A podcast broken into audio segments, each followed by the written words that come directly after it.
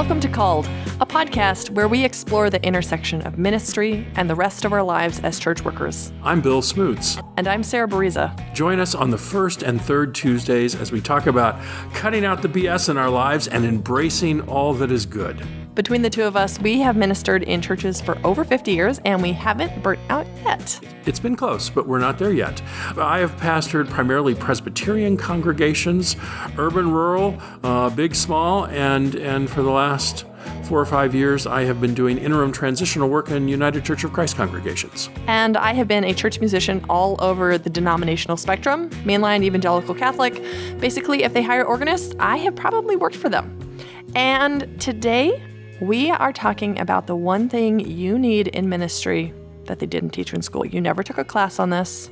You uh, probably didn't even hear professors talk about this in seminary or grad school, but you have to have this or you're going to be miserable. And you're going to shrivel up and die at some So let's see if you can guess what this is. We're going to start out with a story. I was 11 years old, almost 12, and the lead pianist at my little Baptist church moved away. And at nearly 12, I was the next person in line. And so for the next six years, I was the lead pianist in a Baptist congregation where that meant I was like the main lead musician for the church. And I played for three services a week and the choir and most of the solos and the prelude, the postlude, all that. Not always because there were other mu- musical people in the church, but I was, I was the, the person. And what that means is that I was the person who um, got hymns that morning right before the service started. Not before? Uh, sometimes before, but sometimes not. And I was the person who a visiting evangelist would call up during the middle of the sermon. Hey, Sarah, come accompany me while I sing this hymn. I was that person um, as a you know middle school, high school student. And you know what? As I look back on those six years at that little Baptist church, I think that was the best training I could have had. Mm. It wasn't. I mean, yeah, I had great music lessons. I had good teachers, all that good stuff. But that insistence on turning on a dime of suddenly in the midst of a service, oh, you're gonna okay, here's the hymn that the, the the Spirit has led me to sing for our altar call, that kind of stuff. Like, go right now, do it. Wow. So yeah, what is it that we're talking about? Flexibility. Flexibility is where it's at for church workers, anybody who's in a ministry setting. Anybody in a ministry setting knows that or is suffering because they don't? But I think it's something where we need it, but we might not realize that we need it until we're actually in ministry. Oh, yes. And so I think a lot oh, of yes. times people who are like, I was a religion major and then I did an MDiv and I've done some CPE, but I haven't really spent years in the trenches. You might not think of this as a skill set that you have to consistently develop in your life and be intentionally even seeking out opportunities for developing your personal flexibility.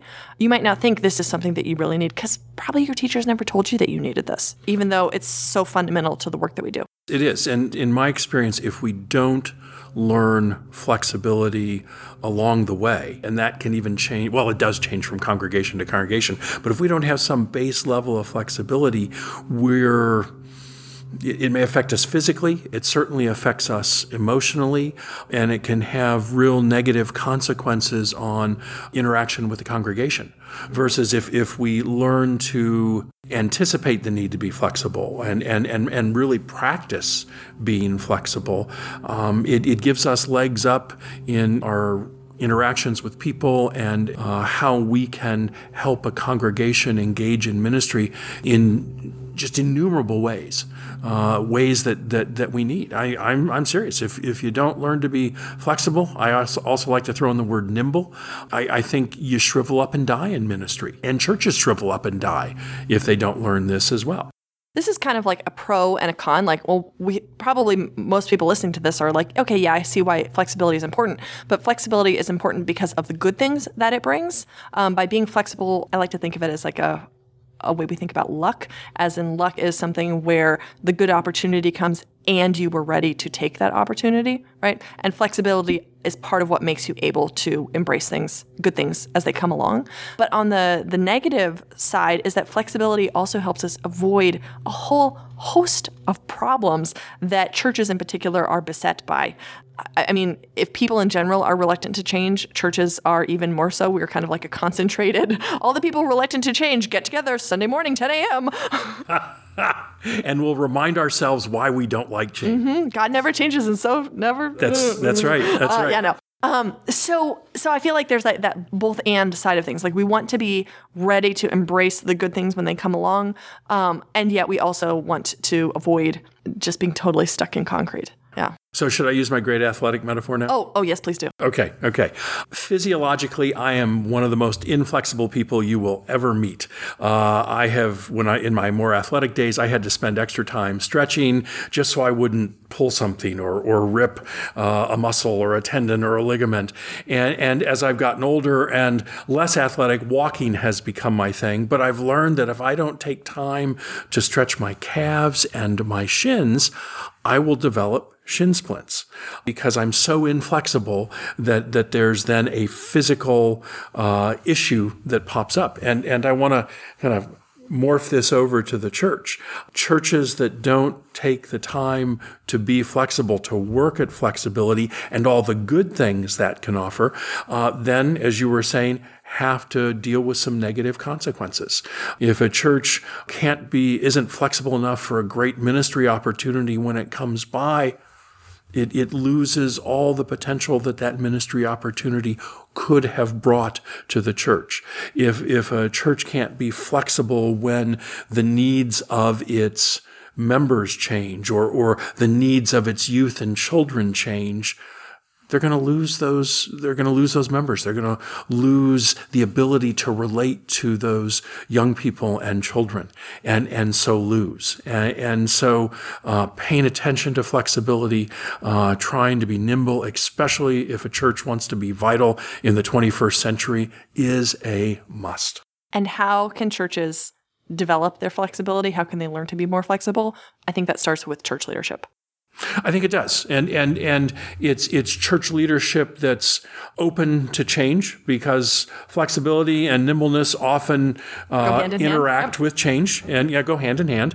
I think it has to do also, and and you've heard me get preachy on this, but but with our governance structures. Oh, yeah. In my Presbyterian world and now in my experience in the UCC world, how uh, governing boards are put together with officers rotating on and off on three year terms, or maybe they can serve a maximum of six years before they have to rotate off for at least a year.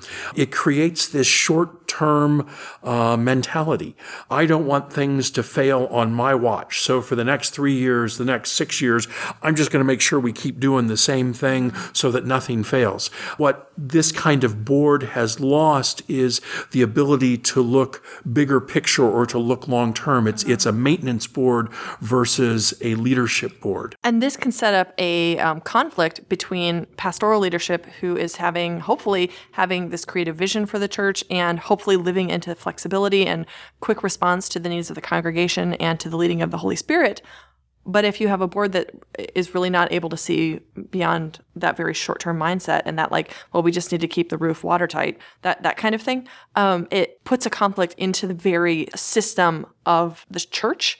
It might not even be that the people themselves are in conflict with each other; is that the whole system was built on correct this kind of conflict. It's, and, and I wouldn't want to blame it really on individual mm-hmm. board members, exactly. but it's it's a it's a culture, mm-hmm. a board culture where where there is this dichotomy created. Because when I've gone in to different congregations, my my charge is to provide vision to help lead this congregation into God's yeah. future, and that runs smack into uh, a board culture that is built upon we just got to survive for the three years or the six years that, that I'm on uh, without failing, and, and that I don't care what else goes on. And maybe don't care is too harsh a, uh, an expression, but their their vision is limited to that time they are in active service, and and so pastors and boards are almost set at odds from the get go. Can we bring this to the really important theological thing that's going on here, which is the openness to the leading of the Holy Spirit. Mm. And this is, I'm seeing this as something that can be like pastoral teaching on this topic, but also something that like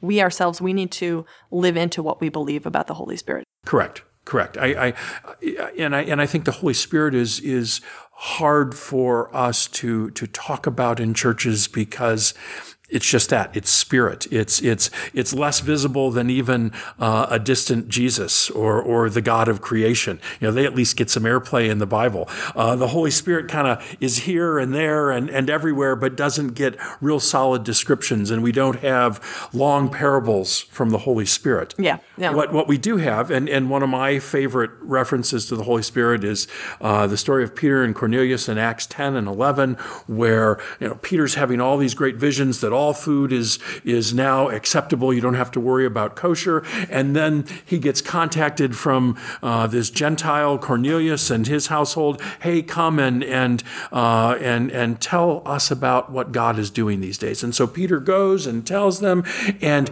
signs of the Spirit appear, is what the scripture says. And in the early church, I like to think of that as a dance party breaking out. Oh, I like that. Yeah, yeah. A little, a little, a little dance. I'm A conga line broke out in Cornelius's courtyard. In the early church, when signs of the Spirit appear, baptism follows. That's the baptism is re- in reaction to the Spirit appearing, and so Peter baptizes all these Gentiles thinks nothing of it, heads back to Jerusalem, and he gets back there and he's telling all the, the gathered leaders of the, the, the church in Jerusalem uh, how God has been using him and what the Holy Spirit's been doing. And he tells the story of baptizing these Gentiles, and they everybody freaked out. You did what? Because that that act of baptizing somebody who wasn't a Jew was in violation of the dictates of the Hebrew scriptures. And, and so the text says there was a big discussion that ensues and much prayer, and that the early, the, the, the group that was gathered came to the conclusion that uh, the Holy Spirit was, was leading the church in new directions. And so for me, that's not just an invitation to flexibility and nimbleness, that's a requirement for flexibility and nimbleness. If we're going to take the Holy Spirit seriously and believe that the Holy Spirit is constantly inviting us as God's people, as disciples of Jesus into God's future, then we've got to be open to that leading and be able to move uh, at the Spirit's speed, not just at our own speed. Uh, oh, look, the Spirit's taking us someplace. Let's form a committee and talk about that for the next nine to 12 months and then do a survey of the congregation. And maybe within three years, we'll be ready to try something new. Uh uh-uh. uh. That's not going to work. The church will be dead before then. I feel like we have like two two sides of this that are are really difficult to navigate. And one is this like, on one hand, you want to be able to move quick, quickly, you want to be nimble, you want to have that ability to follow the spirit. At the same time, in case anyone couldn't tell from this podcast, we are not um, one person on the throne of the pulpit uh, leading the church by the will of God kind of people in our backgrounds, to put it mildly. We're, we're not Herr Pastor. Yeah, yeah. Um, and, and so I can I can see how the committees come up or the the church structure comes up as a as a means of guarding against that kind of cultish we have the one person and we follow that one person probably man's uh, leading on all things right? And so like like there's so, so we've got this this issue. But then we also um, have this thing that flexibility is not and sometimes people think it is but it's not which is that flexibility is not the same as not planning mm, right? Yes. And planning yes is absolutely vital to what you're doing. You've got to plan. You really need to be thoughtful about what you're doing. You need to think long term, you need to think short term.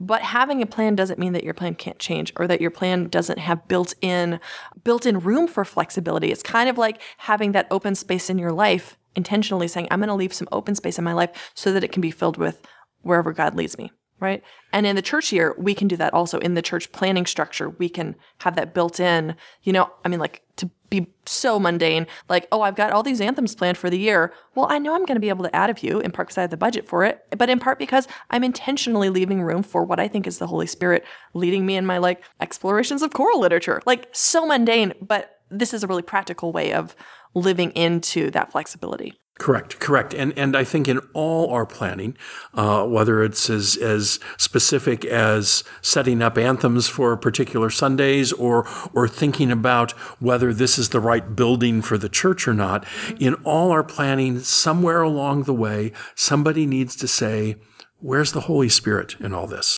And often in my experience, that's been part of my role in as I'm providing pastoral leadership. But I think it's got to be more than just the pastor doing that. It's got to be all the members of the church staff doing it. It's really got to be all the members of leadership boards. And, and it would be ideal if it was all the members saying, Where's the Holy Spirit in this? Where, where, where do we sense the Spirit is taking us? Because in, in, in my good Presbyterian theological background, we believe that the Holy Spirit will take us places as a group of believers that's greater than uh, what we might perceive as individuals.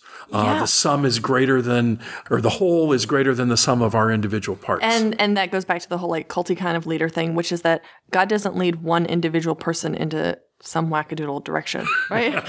to put it to put it really um mean, like specifically and elegantly. and the Kool-Aid. yeah, no. But God does lead us collectively, right? Um, and that doesn't preclude. I don't mean to say God cannot lead an individual person, but you know, if the Spirit is moving in a particular direction, it's not just that that one person. And, and I think our scriptural witness is that God tends to um, work with God's people. Yes, there are individual leaders that crop up Yeah, and they're very yeah. important, but it's usually within a communal context that, that God is speaking and God is moving. We see this in like the Reformations in history of like, yeah, there are these leaders of a movement, but there's a whole movement of people that are part of making this happen, and we don't know all their names, and we might not even remember all of them because just the way we write history, we tend to focus on the winners, but also just like the key people who did the thing. But that's not how it actually works in real time. So let's bring this back to where we started. Um, when I was in a church where I was demanded to be flexible, expected to be flexible at all times, I didn't realize that that's what I was learning. But now, as an adult, as a full time practitioner, I can choose to seek out opportunities for flexible and I can live into that kind of yes to God, yes to the Holy Spirit, yes to God's people around me in an intentional, mm. intentional way. And I think that that's something that we could all need to consider. Like, how, what does that actually look like in real life? Yeah, we want to be flexible, but what does that actually mean Sunday to Sunday, week to week? What does it mean without having to become the church's primary musician when you're in sixth grade? Yeah, yeah, exactly. Yeah, that's a, that's a story that leads in, but it, it's just an example of like It, it's a great that it is a part practice. of your story mm-hmm. and, and how cool you have that. But how do we all develop that openness or, or create that openness? Because it does take practice. It doesn't just happen. The lesson here is that it is a practice. yes. And just because, well, I did that one flexible thing this one time does not mean they, they have lived into this thing. It's kind of like going to the gym. Well, I went to the gym once, so now I'm an athlete. On October 13th, 1979, I was flexible. Whoa. Yeah. That was really remarkable. Yeah, it was. And and that hasn't carried me since. Shock and Yeah. surprise. So like this is this is an ongoing th- practice. I'd be interested if any of our listeners have practices that, that help them with flexibility and nimbleness. Are there things they do that are intentional? Or are there things they've just figured out? Um, oh, I've been doing this and it's helped me be flexible, but I hadn't connected it until I thought about it some. Some of it is like um, being open to how people are going to answer your questions in ways that you don't expect. Like I hmm. do this in the sense of like, oh hey, people in the church, do you want to participate in the music program with your instrumental gifts? And I don't know what's going to come from that. I don't know what piece they're going to bring in. I, you know, like that's a one specific thing, but the practice of asking for something, not knowing what you're going to receive, is a is a practice of flexibility. Well, this summer in our worship services where we've been working on creativity and faith formation, one of the things we've tried to do is invite people to offer testimony. and, and you don't know what you're the, the instruction I've given is talk about a, a moment in your life where faith was really important to you or, or where you felt yourself uh, connected to God uh, in, in a unique way. And we haven't known what we've what we were going to get. And each testimony has been very different than the others, but each has been so powerful and so meaningful. And the surprise, I think, for us who plan these services, the staff team, has been the vulnerability that those testimonies have invited all in the congregation to have.